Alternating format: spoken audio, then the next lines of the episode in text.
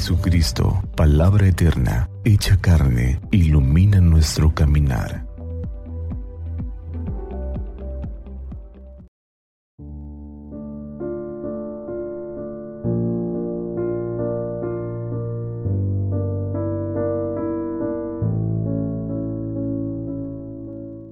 Del Evangelio según San Lucas.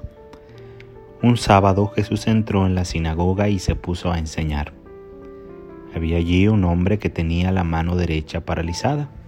Los escribas y fariseos estaban acechando a Jesús para ver si curaba en sábado y tener así de qué acusarlo.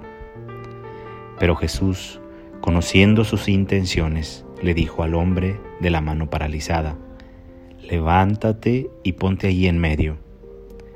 El hombre se levantó y se puso en medio.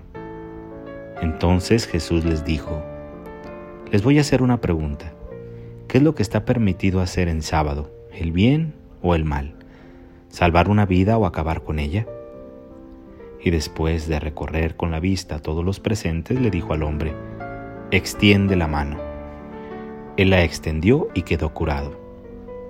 Los escribas y fariseos se pusieron furiosos y discutían entre sí lo que le iban a hacer a Jesús. Palabra del Señor. El Evangelio de Lucas nos presenta un desencuentro de Jesús con los fariseos. El discernimiento de los fariseos es un discernimiento extraño sobre la voluntad de Dios. Probablemente querían hacer lo que Dios les pedía, pero sus criterios de discernimiento sobre lo que Dios pedía eran extraños. En el centro no estaba el hombre.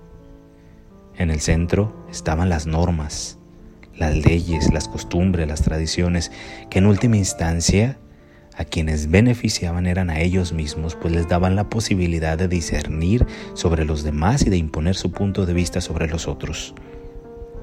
Jesús, en cambio, para discernir, pone en el centro al hombre mismo. El centro de la vida de Dios la mirada misericordiosa que pone sobre cada uno de nosotros. Y es que cuando nosotros intentamos discernir, buscar respuestas de lo que Dios nos pide en los acontecimientos que tal vez hoy vivimos entre inseguridades y tristezas, entre miedos y desazones, tal vez Dios nos pide discernir poniendo en el centro al hombre. Porque a veces nuestros, nuestras acciones, nuestros pensamientos, nuestras decisiones no tienen como centro al hombre, la figura de este ser maravilloso que Dios ha creado por amor y que por amor lo mantiene. A veces el discernimiento gira en torno a las ideas que nosotros hemos creado, a las normas y tradiciones que hemos forjado. Y aunque éstas en muchas ocasiones tienen como base el crecimiento y el desarrollo de las personas, muchas veces en otras circunstancias, en lugar de liberar, oprimen. ¿Dónde está el centro de nuestro discernimiento? ¿Cómo elegimos lo que Dios nos pide? ¿A quién ponemos en el centro de nuestra vida?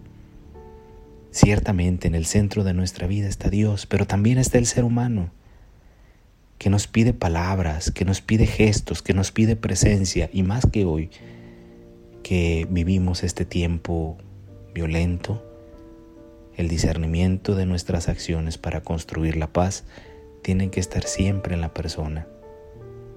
Una persona que necesita liberarse como ese personaje del Evangelio que vivía preso y esclavo por su incapacidad para poder trabajar, para poder laborar, para poder ser pleno como los demás.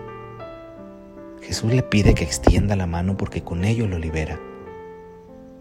Dios sigue creyendo en nosotros, sigue poniendo en nosotros su certeza y su confianza. Pide que le estiremos, que extendamos la mano nuevamente para que aprendamos a confiar en esa presencia y que nosotros también seamos signos de esa liberación para aquellos que oprimidos necesitan de nuestra presencia y de nuestra valentía, de nuestro aliento, de nuestra sonrisa. Pidamos a Dios pues que nos ayude a discernir lo que es bueno, lo que es santo, lo que es bello, poniendo en el centro de nuestro discernimiento y de nuestra vida, de nuestras decisiones y nuestras acciones, al hombre, a ese ser humano que como dice el Salmo, no merece que Dios lo mire y que sin embargo Él ha mirado con mucha misericordia y con amor. Que Dios nos conceda este don y nos bendiga hoy y siempre. Que así sea.